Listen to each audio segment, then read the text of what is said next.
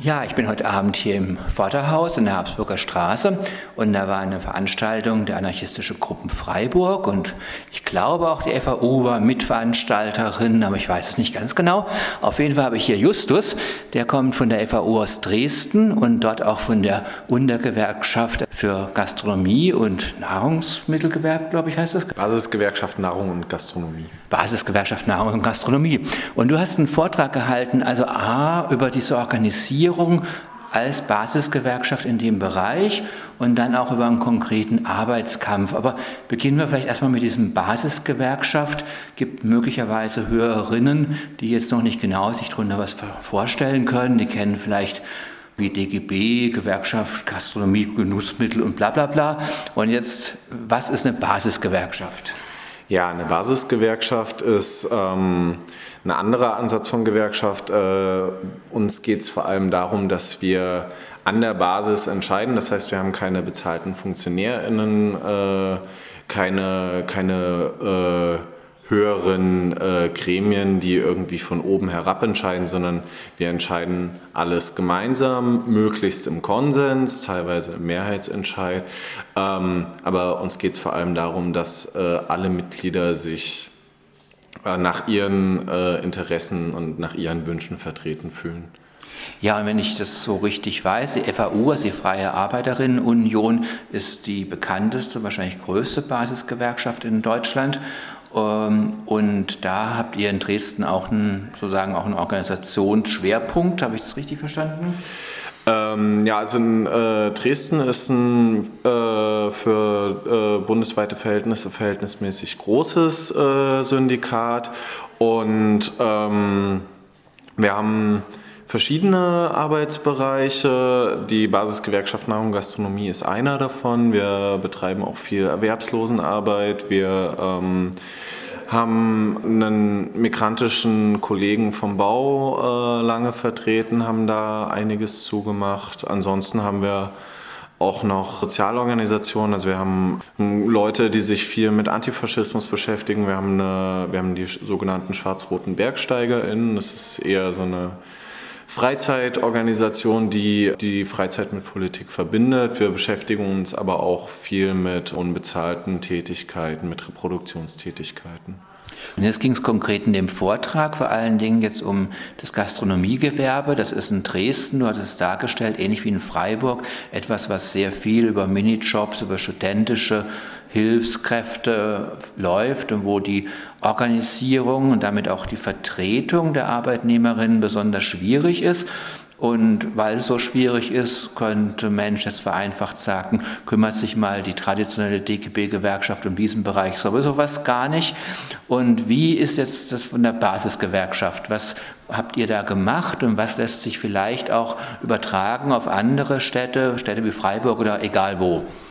Ja, also ähm, die Basisgewerkschaft Nahrung und Gastronomie ist so entstanden, dass einfach viele, also dass, dass mehrere Leute von uns, die in der FAU ohnehin schon organisiert waren, in der Gastro gearbeitet haben, festgestellt haben, schau, wir haben irgendwie alle relativ ähnliche Probleme.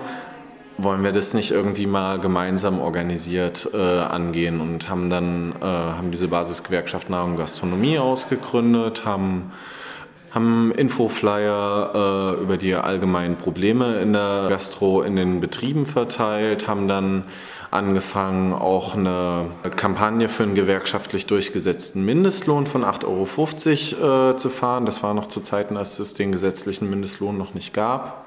Und wie gesagt, ja, uns geht es vor allem darum, dass, dass die Leute sich halt da organisieren, wo, wo sie Probleme haben, dass sie sich von sich aus organisieren und dass sie halt ihre Interessen selbst organisiert vertreten.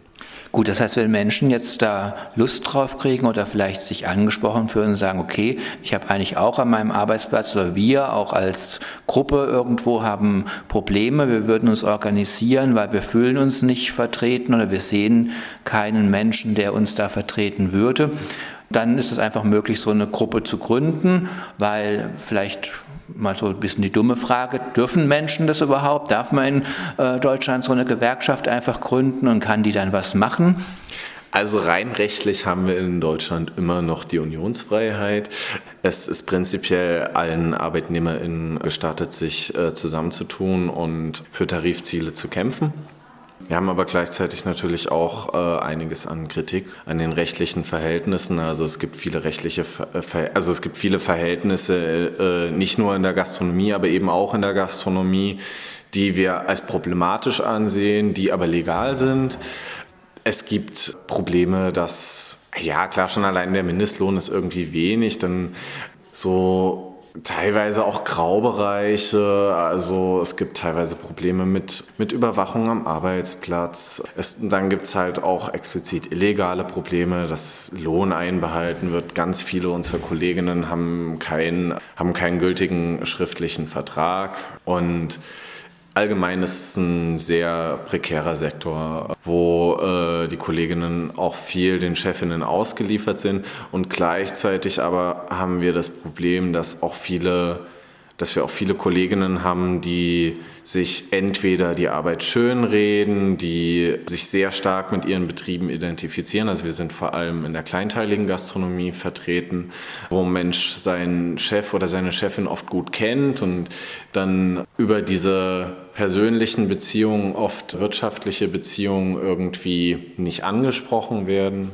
Ich denke, auch jeder und jede hier in Freiburg kennt es wahrscheinlich aus eigenen Kneipenbesuchen. Das ist oft sehr familiär, aber eben familiär heißt noch lange nicht, dass die Verhältnisse gut sind. Gut, du hattest heute jetzt in deinem Vortrag auch einen ganz bestimmten Arbeitskampf in Dresden. Wir würden das, glaube ich, verlinken am besten, weil wir haben ja freie Radiokolleginnen auch in Dresden, die das, so wie ich von dir gehört habe, auch gut dokumentiert haben. Den Link würde ich drunter hängen und dann danke ich dir jetzt erstmal für deine Auskünfte. Ja, bitteschön.